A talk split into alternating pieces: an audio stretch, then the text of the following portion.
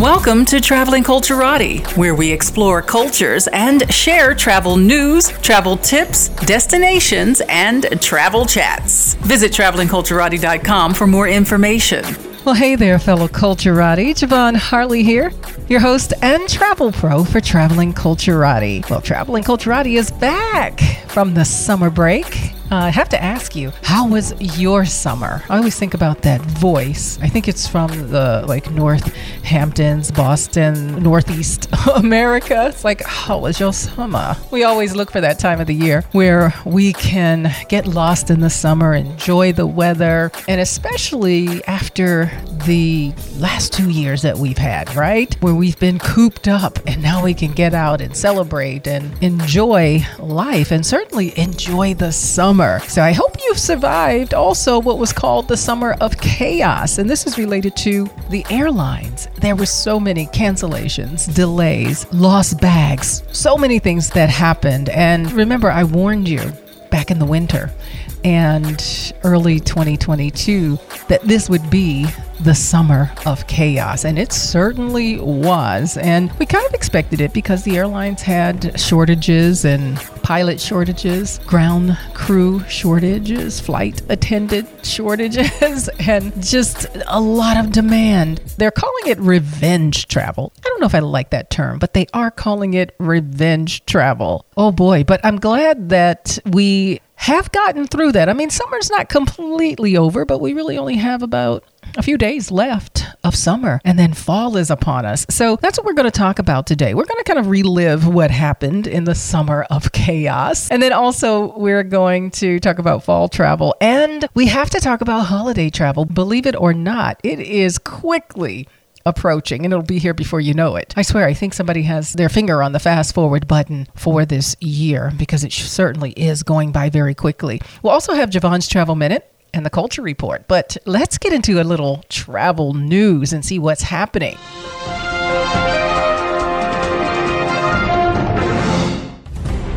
TSA is now allowing some passengers to use their iPhone to get through security. You know, they always start with iPhone. I'm an Android person or user or whatever you call it, but everything always rolls out first for iPhone. So if you are a member of that club, the iPhone club, then you may be able to get through security just by using your phone. They are rolling out a pilot program in Phoenix at the airport there with plans for a very quick expansion to the other states. Now, this is only available for pre check flyers. Now, remember, TSA pre check means that you have been vetted, you've gone through a security screening, and you now have TSA pre check, which means you can go through TSA security lanes, one that is designated for TSA pre check. So if you've seen that sign, and also you don't have to take off your shoes, your belts, your light outerwear like a jacket or something like that. You don't have to take your laptop out of your bag. So it makes it a lot quicker to go through security because you've already been screened through your appointments and through some records that they look into for you.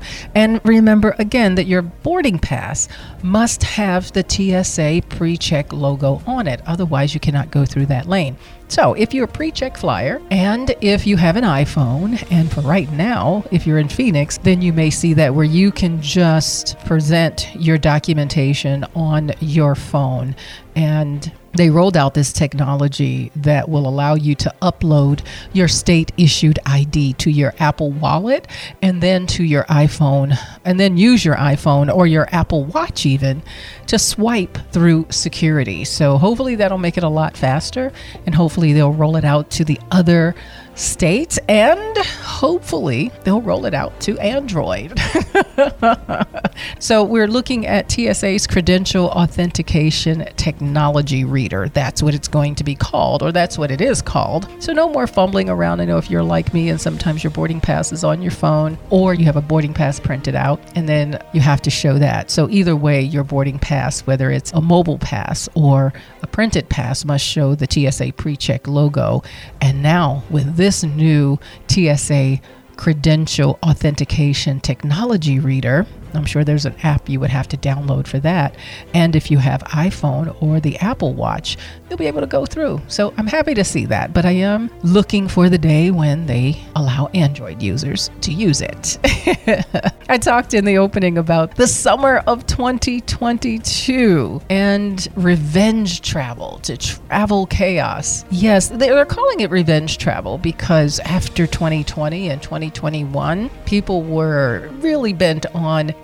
getting their travel in. I'm going to travel no matter what. They were going to travel. So there was a soaring demand. And I can tell you, being on the other end of the travel industry as a travel professional, the requests came pouring in, and people had that pent up demand that pent up desire to want to travel. So, this is what they're calling revenge travel, getting revenge on 2020 and 2021. I don't know if I like revenge. I mean, what is the revenge on? I guess the pandemic, but I think I would prefer to just say that there's high demand, pent up demand pent up desire to travel. But unfortunately, that demand came ahead of the airlines and even the hotels. But everybody's really talking about the airlines today that staff shortages, they weren't able to call everyone back so quickly because a lot of people had gotten other jobs. The other thing that happened is that a lot of people who were on the verge of retirement just decided to retire because 2020 and 2021 were two of those years and they just figured, let me just go ahead and retire. So it left airlines really struggling. And so they did get some new hires coming in. But again, there's that learning curve of training. And so you found, and what I find behind the scenes, calling airlines and hotels and making reservations, is that there just aren't as many experienced staffers than they had before. So there was a survey with 2,000 travelers, and the analysts found that 61% experienced a flight delay or cancellation this summer, and as a result, 83% lost money spent on prepaid hotel rooms, cruises, and other activities because their flight was either canceled or delayed. And in some cases, if your flight was delayed, it was delayed for days, not just the next flight that next day or later that day as we're used to experiencing. And overall, summer travelers lost on average of $838, more than double the national average cost of a domestic airline ticket and 17% of summer travelers missed milestone events like weddings, graduations, and family reunions, especially those that booked their reservation close to that event and they just weren't able to go. I mean, I did have some incidents with flight delays and so forth, and fortunately, I was able to circumvent some of that. For example, I went to St. Lucia for a wedding, and one airline canceled my flight and then just automatically booked me on the next morning. So, like, no, I had already checked out of my hotel. I didn't get the notification until I was driving to the airport. And so I quickly got online and booked a flight on another airline and was able to get home that evening. And then, of course, I got my refund from American. So you have to be very proactive because while this is the summer of chaos, I don't think things are going to rapidly change for the fall. Some airlines are making some changes, and we can certainly talk about that. But that also means you're going to have fewer flight options. Now, let's talk about luggage because this summer of chaos meant that 48% of these respondents said that they lost their bags or that they were delayed while traveling. 44% said their luggage was damaged when returned to them, and some of them really said that their bags were delayed more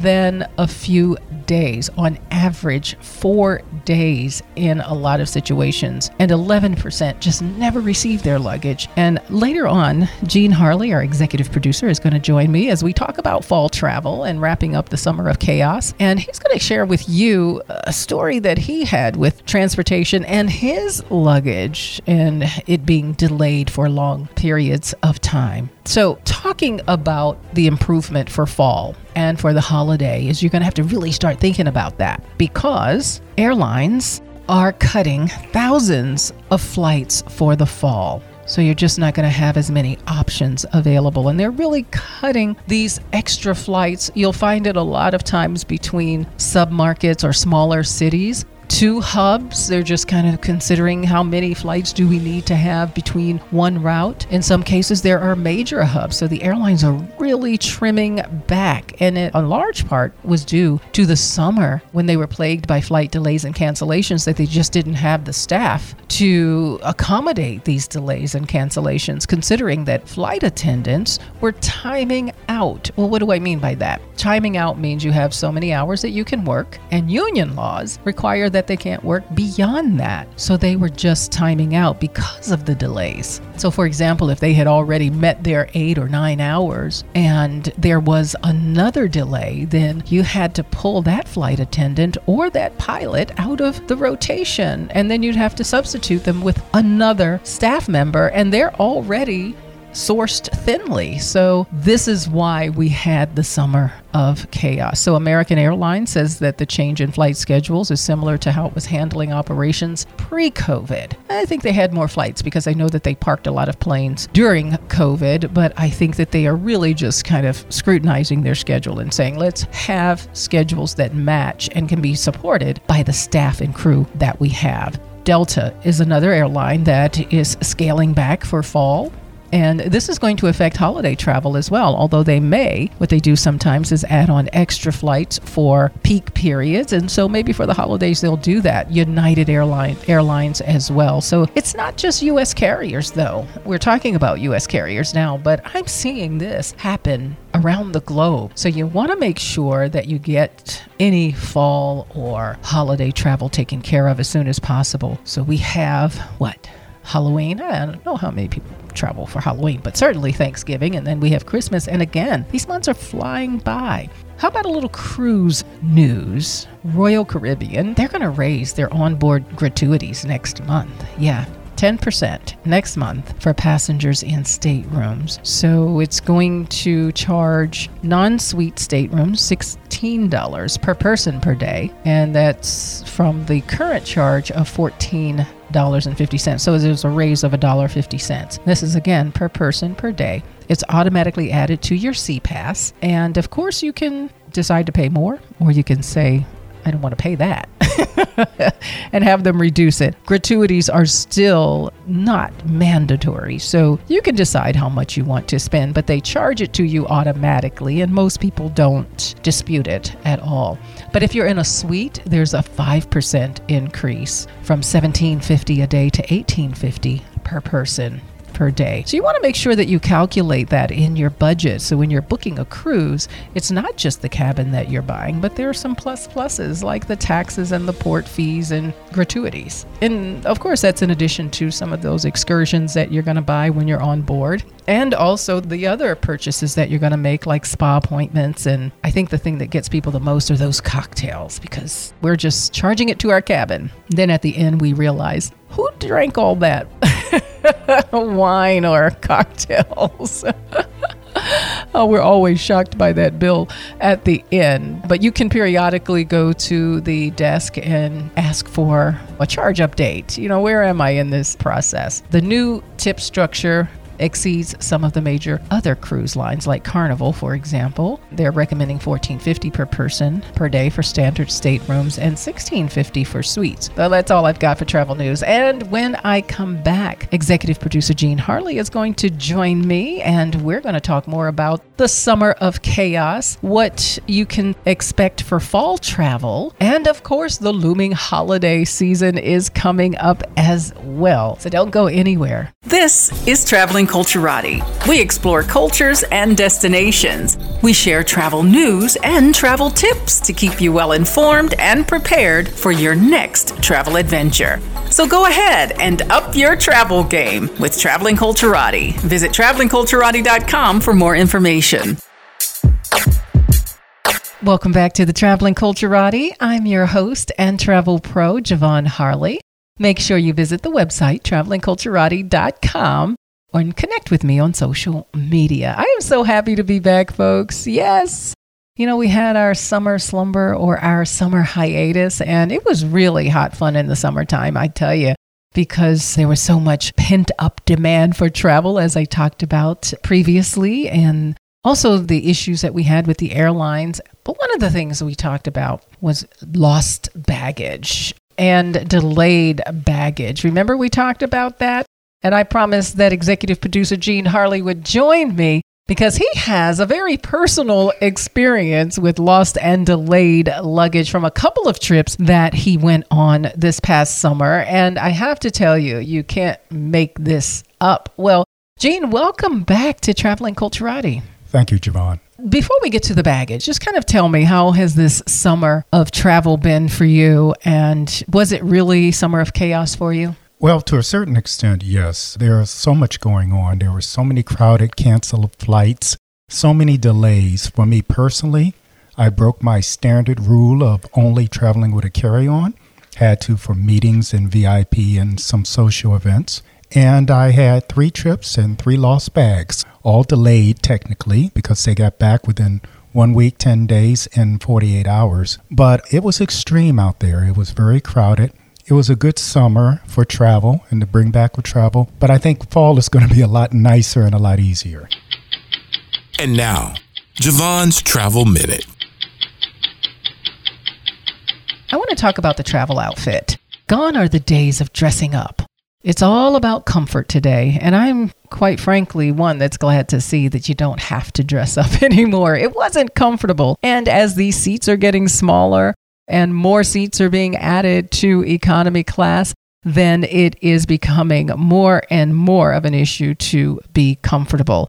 I'm a fan of joggers and I'm a fan of leggings because guess what? They stretch and they move with you. Add to it a nice pullover, making sure you dress warmly no matter what time of the year it is, because the airplanes are always cold, especially after they take off. That air conditioning kicks in. One thing I want to warn you about is shorts. No shorts, no sandals. It's just way too much skin exposed. And they really don't have the time to clean the planes thoroughly as they should because, again, we're back to normal or probably before pre pandemic levels of travel. So it's very important that you dress comfortably and that you dress so that you can easily go through TSA security lanes and that you are covered up and warm on board the flight. This is Javon, and that was your travel minute. So, Gene, tell us about this luggage chaos that you had. It's really a saga. Yeah, it truly is. It was very interesting because you get the feeling as you're taking off and landing, things are not going to be right, especially as I got in from my second flight and I noticed only two baggage handlers at an airport working the baggage. Then when we got off and I went over and I checked, I passed the room and I could see thousands of bags of luggage piled up in that room. So that gave me a little bit of a idea what was going on. So it differs. I came from a flight overseas by way of Europe and then I got into Canadian airspace and there you were able to check in and actually go ahead and put your bags through and clear customs and immigration in Canada to come into US like a domestic flight. Well, that was the first stop. Bags left there, just didn't make the plane because there wasn't enough connection time. We weren't able to get our bags to check them, and the US government would not allow the bags to be forwarded unless they were cleared by their holders through US and coming to the US. So actually, that was the first time I've ever had a bag delivered by FedEx overseas, which was an interesting combination. The other times were just simply they didn't make the connections. The airline just didn't make the connections. They didn't apologize. They didn't always find them. And they were just overrun by people standing there trying to find out where their bags were. How many days did it take you to get your bags from the airline? The first one was probably the worst. That was almost 10 days, if I remember correctly. At one point, because I had to leave and go traveling right after to another country, Luckily, I'd come in from South Africa and bought some clothes down there from another bag that was missing. But 10 days, a week, and then, as I said, 48 hours. And that one was pretty easy. That's standard. if they're going to delay your bags, you're not going to get it for 24 to 48 hours. Another few days on the middle one, the 10 days, and it would have been technically lost. Yeah, there was a lot of chatter on social media and in the news about Canada. Canada yes. was really struggling and not just one airport, but both Toronto and in Montreal, right. that you could see people posting images of luggage just kind of strewn about and in piles. And that I think was the first time I ever heard of an airline taking luggage coming in from one international flight and storing it with customs or just handing it over to customs and Yes. not handling it themselves, which is why your bag came Federal Express. Yeah, Express. they just gave up. It was a circumstance of not enough staff, not enough people came back after COVID. We talk about pilots and flight attendants and others like that. We forget the ground crews. A number of them just did not come back. And the experienced people didn't. And this is all the way through the travel industry at this point. It really is because there were also images posted on social media. The same thing was happening in Europe. That's right. The same thing was happening here in the United States as Mhm. well. Not necessarily confiscated by customs, but it was happening here in the United States as well. And things have calmed down a bit. But we're not completely out of the woods yet because No. understand that they still haven't gone back to the staff they had before. And they're not going to. The pre pandemic staffing is not going to exist. Airlines took it upon themselves, and it was probably wise financially to offer early retirement compensation programs for people not to come back. They didn't want to keep people on payroll, they didn't know how long this was going to last. They also mothballed planes. They did a lot of things. And this is true throughout the travel industry. A lot of good staff people are gone and they're gone forever. We're going to be down 20,000 pilots, and it's going to take years to replace those pilots because you can't become a pilot overnight. Certainly not. You have to get in those flying hours. But if you're a young person and you really are looking for a career, the airlines are aggressively offering programs for them to train pilots. And I would say jump on it. It is a good career. And not only that, with the airline program, you're saving a ton of money in what it would cost you to get your own pilot's license. Yeah, $100,000. And this is an excellent time for women and minorities to become pilots because this is the opportunity for us to equalize that situation. Most pilots came in after World War II, Korea, and Vietnam, and they were traditionally only going to take white males. This is the time to equalize it for all groups. And United Airlines has really been operating a campaign to work together with HBCUs hmm as those students are graduating to get them into a United Airlines pilot program. The rejuvenation of the Tuskegee programs. That's right. Absolutely. Well, let's talk about some fall travel because I do think that they're still in this transition period as we're coming off of the summer of chaos. It has quietened down. And as I said, uh, it's still a few days of summer left, but fall is quickly approaching. And I love fall travel, but I think this year, especially, we really have to be prepared for it because it's not just summer travel. I'm hearing a lot of people are really getting excited about fall travel. And I don't think this pent up demand will continue on through to 2023. Yeah, well, I agree with you. One of your earlier terminologies, the rebirth of the roaring 20s, is really going to continue into the fall because a lot of people weren't able to get where they were going. There was a lot of activity going on. The temperatures were extremely hot, even in Europe, 100 degrees or more. A lot of bad weather and a lot of delays and everything. So I think a lot of people, individuals who have the opportunity, will be traveling this fall. hmm And because a lot of people think that fall travel is more affordable, and it is, I think it's going to be a little bit higher this year than previous years because we're not going to see that falling off of the travel bookings and experience. So I think it's still a great time of year to travel, but I think that we're not going to see as much of a dip as we've No. seen before because people really still want to travel. As a matter of fact, 37% of Americans still intend to travel this fall as initially planned, despite, of course, inflation. From our end, looking on the industry end, professional end of travel, I couldn't tell you that there was a recession looming or anything No, like that when no. it comes to travel. And actually, we've seen prices come down, especially for the fall. The prices coming into the summer and throughout the summer were the highest they've been, and that was part of the rejuvenation of people traveling. But right now, it looks like the prices have come down dramatically for the fall. The weather's going to be better. The hurricane season hasn't been as dramatic as it has in the past. So I think there's going to be a lot of people out there traveling this fall. Yeah, and that COVID restrictions have been lifted in a lot of destinations. Some have completely done away with them and no mm-hmm. longer requiring that you're vaccinated or to present a negative COVID test I talked about in our news segment. That's right. That the cruise lines are even saying, we'll accept your home test. That's right. So you're finding that more borders are open. So when I say borders are open without those COVID restrictions. That's right. The protocols have definitely been lifted in a lot of places. We've been to a half a dozen countries in the last few months, and I've seen them disappear. Sometimes while we are there, they've eliminated the COVID protocols. Now, while 45% of travelers said that price influenced their chosen travel dates and two thirds consider cost affordability as the main criteria, it really hasn't deterred anyone. Even with gas prices. And as you mentioned, gas prices have really come down a bit and they will continue to come down in the fall and in the winter. But fall is one of my favorite times of the year to travel. Always has been. One, I love the fall colors, but it's the weather for me. It's not too hot, it's not too cold, and the fall foliage is beautiful. And you always tend to have, especially if you go early in the fall, talking about September, October, and even early parts of November, you can sometimes get those late summer days. Oh, yeah, definitely.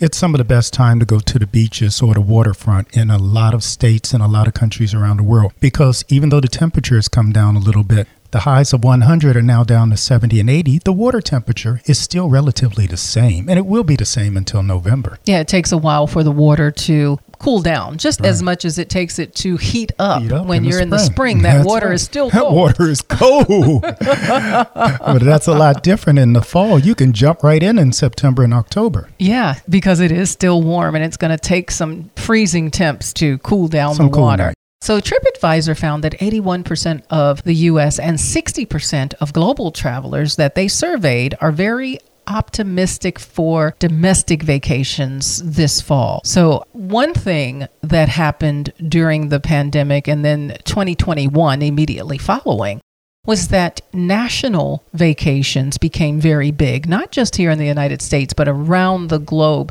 because we weren't able to travel across borders. That's right. So we started to fall in love with our own countries. And the United States has some beautiful fall destinations. And depending on where you go, you can get early or late fall foliage. And I do have a map. I'm going to talk about those best times of the year to travel specifically for fall foliage a little bit later.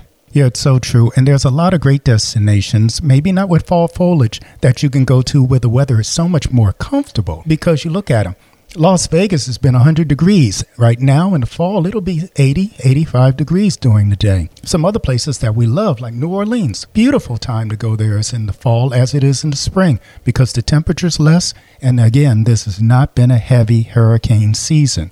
And then you've got other destinations like Orlando, Florida. The families are away. You can now to get back in there. New York City to go see some plays and do some shopping before the Christmas season kicks in. Some great places like that.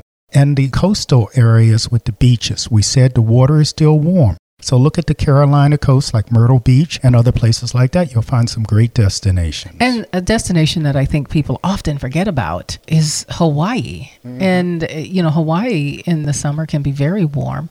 And so when you go during an off season, Hawaii is pretty much the same temperature all year round, but you have less people in the fall. That's another thing that I love about fall travel is that there are fewer people and it's called shoulder season, so the rates go down before the winter season kicks in and high season high rates kick in.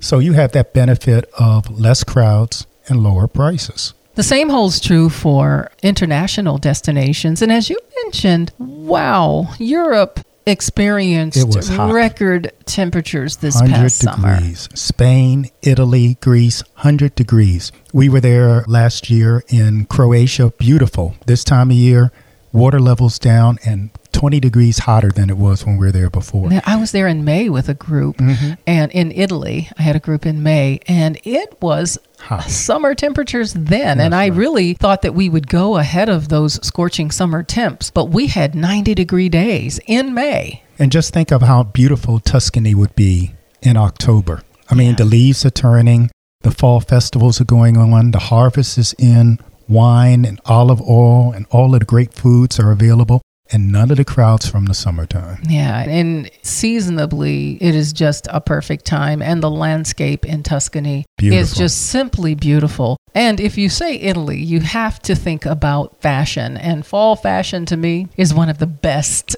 fashion periods mm-hmm. ever. To go to Milan and Milano fall fashion shows and all the outlets that are open. But maybe for me, I think Florence has better shopping. I think so too. And it's before you have to put on those heavy, heavy coats There you go. that no one can see anything.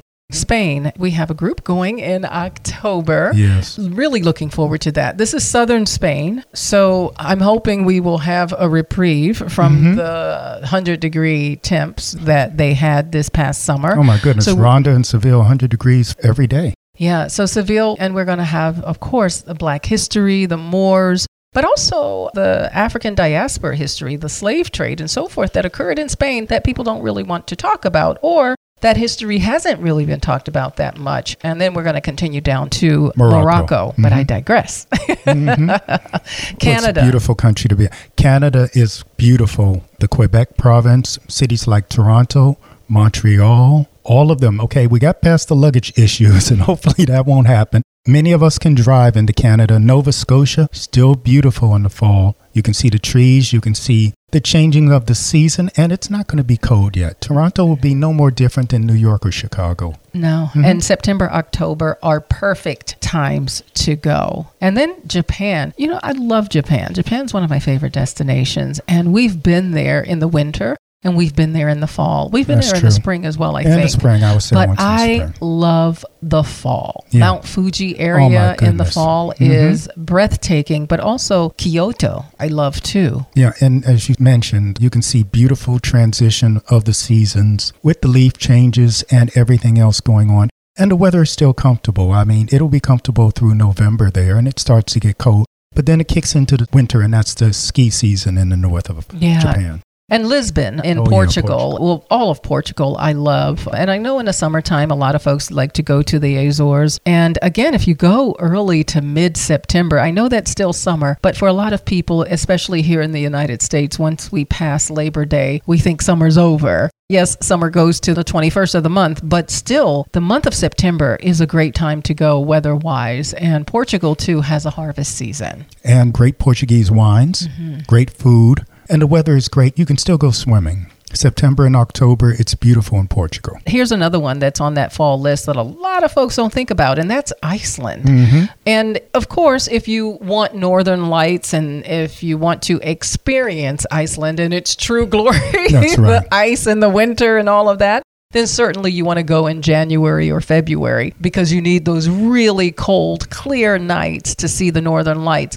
But you But- can see northern lights in September and October Sometimes too. you can. That's right. Sometimes you can. It all depends on the weather. And I think in the last few years, we have seen northern lights in different parts of the world Where you didn't before. earlier, not only in different parts of the world, but earlier in the season. That's right. September, it is possible to see the northern lights in the Scandinavian countries and in Iceland. And Iceland is a quick jump away from most U.S. cities. Yeah. Mm-hmm. And there's a lot of landscape in Iceland that's otherworldly. It makes you true. feel like you're on a different planet. It's a little rugged, but then as the weather changes things, and you get to see a lot more of Iceland than you would in the dead of winter. That's so true. it's a great time and a place to go in the fall.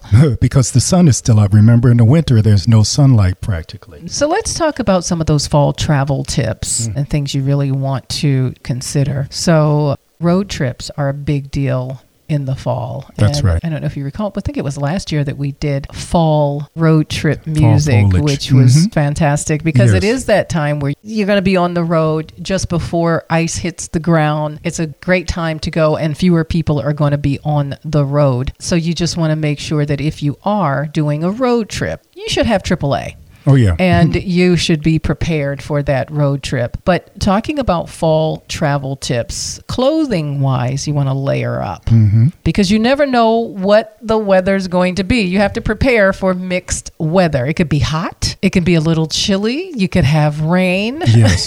so you All have to in the same day. That's true. so you have to be prepared for that and layering up is what you want to do because if it turns out to be a hot day, you can take your jacket off and you're prepared for that hot weather. or if it gets a little chilly, just put a jacket on. Windbreaker back on, sweater, light sweater. Always have a scarf or a pashmina that you can travel with to cover up when you're out there. But yeah, you want to dress in layers. You also want to make sure that your clothes are multifunctional that they serve multi-purpose. Don't come with just dress clothes or play clothes. You want to make sure that your clothes can serve multi-purposes. So that way you can have just enough clothes that you're comfortable, but you're dressed for every occasion. Yeah. Now, one of the things or reasons that we travel in the fall is because there's some destinations that are great for the fall, like we talked about earlier. But there's two sides to that coin. So you're either going to go to a destination because of its attraction to fall. Oh, yes. Understand if that's a destination that may be a peak season for that destination. Might be the most expensive time to right. go. That's true. Because some places in Japan, for example, locals flock there Mm-hmm. just for the fall foliage. So you want to make sure that you understand that because you may run into availability issues and pricing may be higher. It's going to be higher. That's right. The same thing in the Northeast.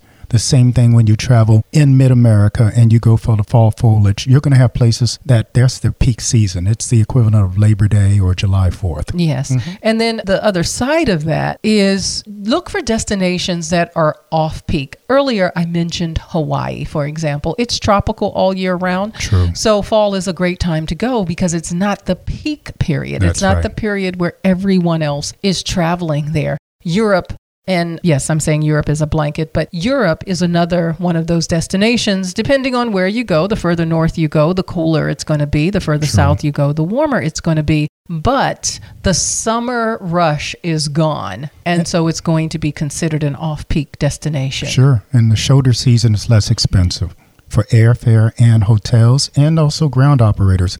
Everything is still open, but it costs less. Yeah, for those destinations, think about the destinations that are all the rage for a summer vacation. If mm-hmm. it's all the rage for a summer vacation, it's going to be a great off peak destination for the fall.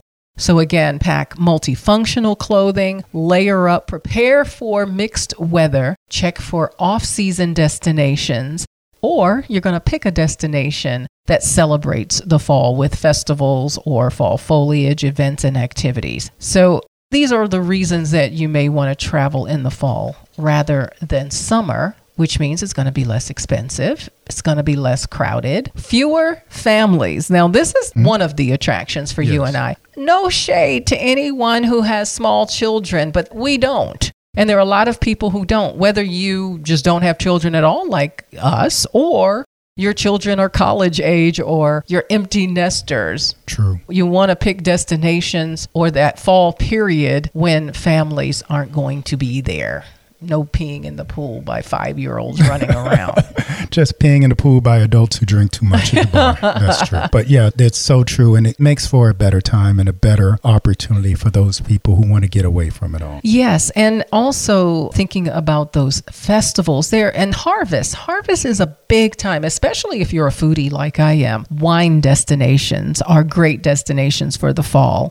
Any places like here in Illinois, for example, you have the apple season, which is the fall, and there are lots of orchards and a lot of fun activities, but a lot of festivities and festivals that celebrate the fall. Yeah, and true. You can also go to a lot of places in the Midwest, along with the Appalachian Mountains and festivals in Virginia and Maryland and upstate New York. A lot of fall festivals going on. It's really beautiful, and I think that leads all the way into Halloween and Thanksgiving. Yes, it does. Now let's talk about this fall foliage. We've mentioned it a lot, but if you call yourself a leaf peeper or if you wait anxiously like I do for the fall season to appear, although here in Chicago I'm often left underwhelmed, I would have to go more out into the country and we're always busy this time of the year, but whenever I get the chance to, I just absolutely love the fall foliage with the reds and golds and when they are mixed in with the greens, the evergreens and it's just a beautiful beautiful time. Yeah, and it's really well set up to give you time for you can plan your vacation because the calendar each year tells you when to look for peak foliage.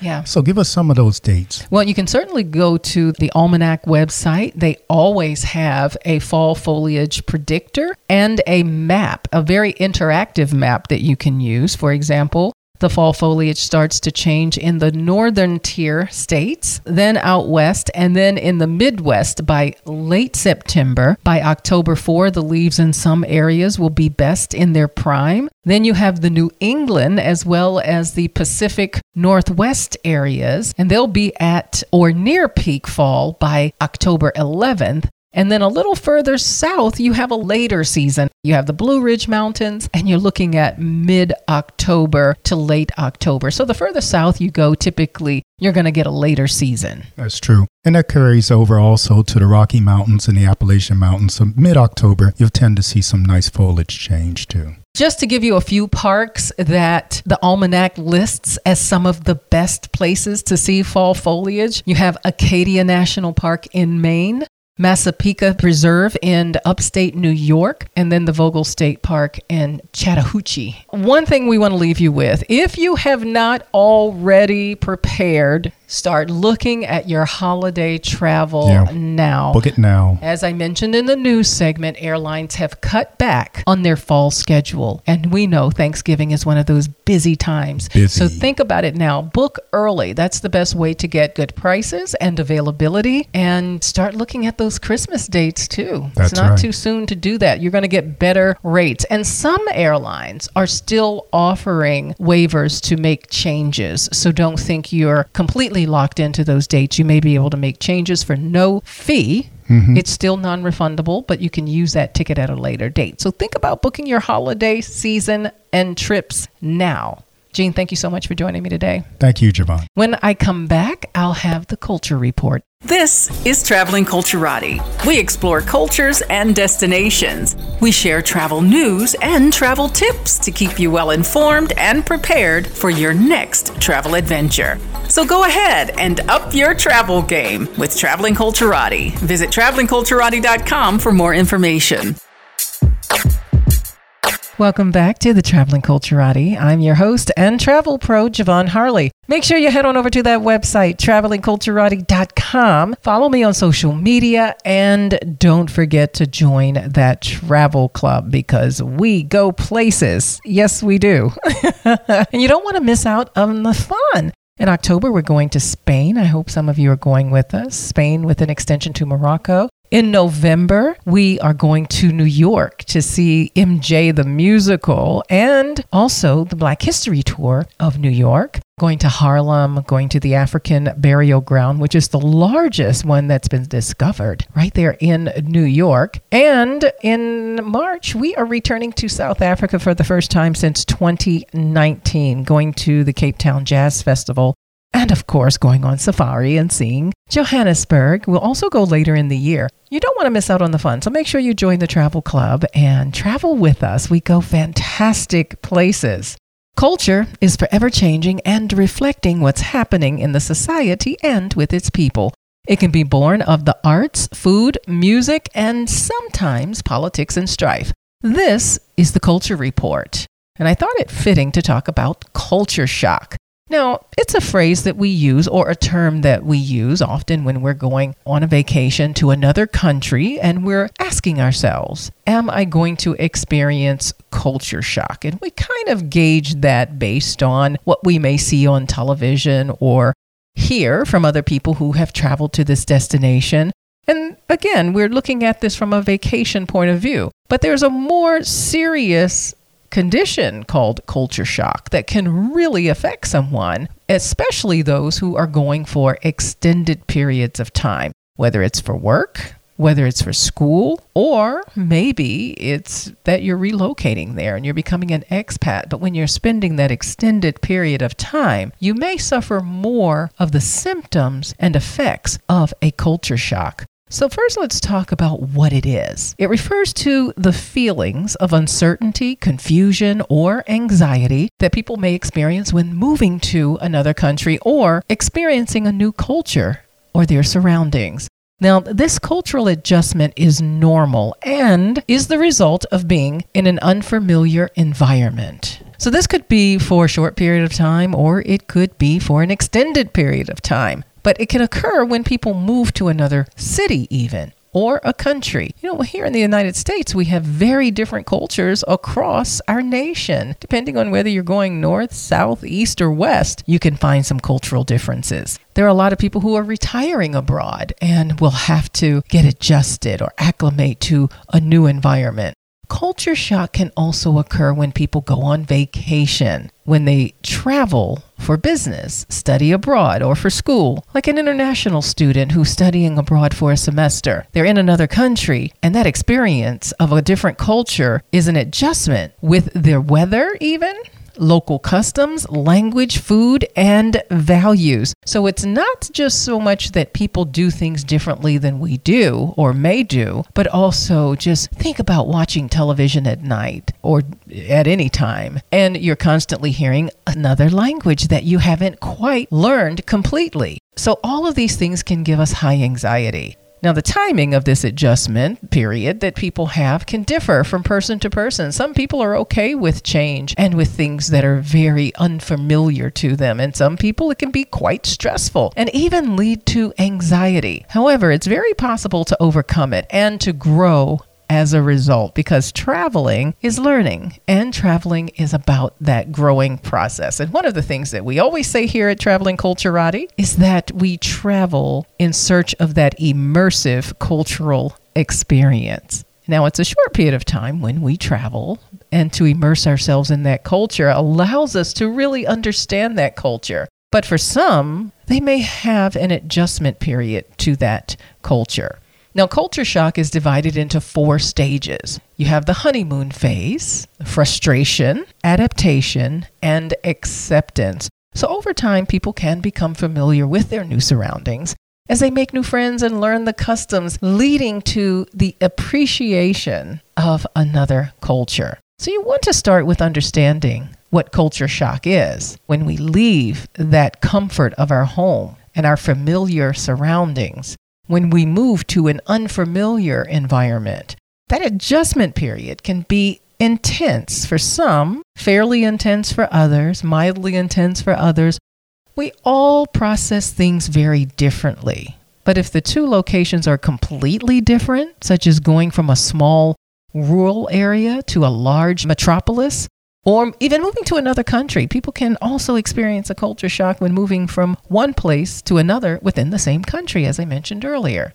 So typically, no single event will cause culture shock, nor will it occur suddenly or without reason. So what typically happens is a gradual building from a series of incidents, and culture shock can be difficult to identify while you're struggling with it because it may just be frustrating I know I've experienced frustration sometimes if I'm in another country and I'm having trouble communicating.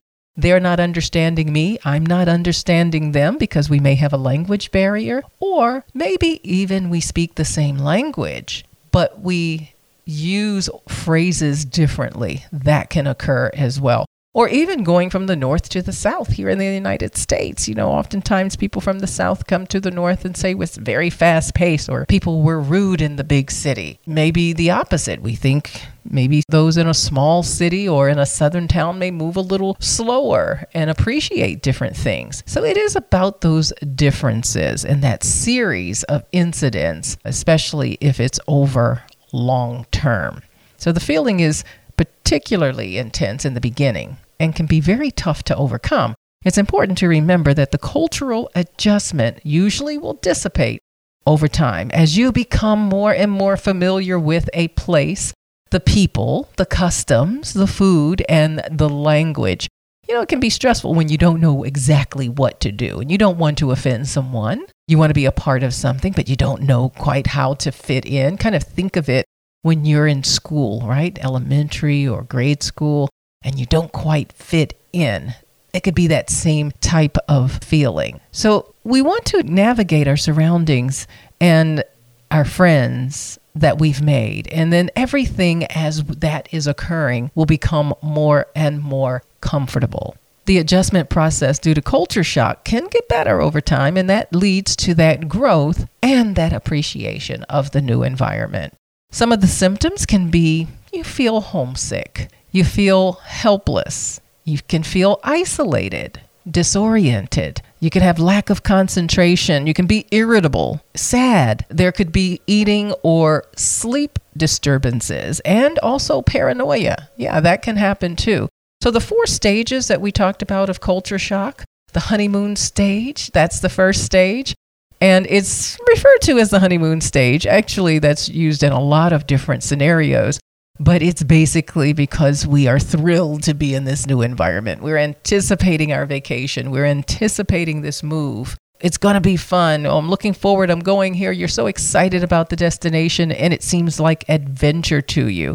And typically that's on a short stay. So this is the honeymoon phase, and things may change when you get there because now you're entrenched in it and you're seeing it from a different lens.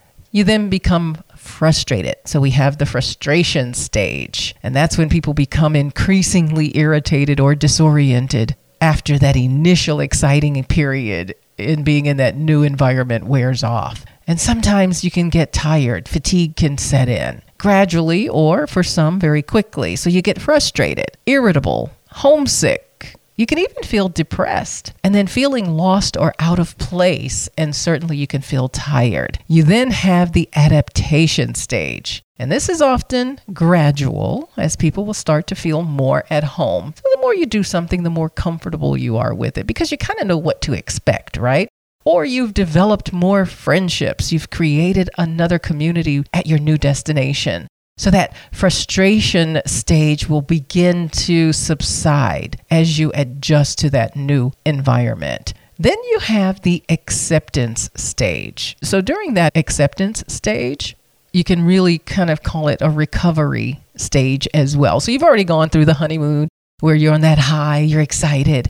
Then all of a sudden you're frustrated because it's not just a vacation anymore, right? Then you go through that adaptation where now you're kind of getting into the rhythm of it. And now you're growing into the acceptance, right? People are so much better able to experience and enjoy your new home because you're familiar with your surroundings. You kind of know the lay of the land, you know where to go and what to do. You are even communicating better because you're picking up the language more and more. Now, a lot of times we learn a language before we go to a destination, but it's very different when you're entrenched in it and all you're hearing is that other language. And now the words are all jumbled up for you. So the more you hear the words, the more you practice the language on your own and you hear how the language is used at the destination, you become more and more comfortable. So typically, those beliefs and attitudes toward your new surroundings will start to improve. And then, of course, that gives you more confidence. It gives you a better sense of self. And so, obstacles and misunderstandings that were an issue in the frustration stage can maybe even now be seen as humorous, right? You start to think, oh, I can't believe I did that, or they misunderstood this part, or I asked for this and I got that. So, this brings you to that acceptance stage. So, overall, it can be overcome. But again, it's very important to immerse yourself in that cultural experience, especially when you're traveling. And just understand that you will have those four phases and you will get over it. The beauty of a vacation, though, is typically you stay in that honeymoon stage because it's a short period of time that you're there and it's all part of the process. It's all part of the experience do some homework ahead of time so that you understand and know what's going on. And not just the books, but maybe go to the blogs, the blogs of people who are there. Maybe there are some expats from your country that are living there and they can kind of give you some tips about how things go. So it can be a very abstract thing, it can be a very real thing for folks, but you can prepare yourself and learn about the culture and the destination before you go. And prepare yourself perhaps for the four stages of culture shock. I hope you've enjoyed that. And also, I hope that you have some great takeaways that you can apply to your next adventure. Well, that's it for the show today. Wherever you go, go with all your heart. Confucius. Ladies and this is Traveling Culturati. We explore cultures and destinations. We share travel news and travel tips to keep you well informed and prepared for your next travel adventure. So go ahead and up your travel game with Traveling Culturati. Visit travelingculturati.com for more information. Ladies and gentlemen,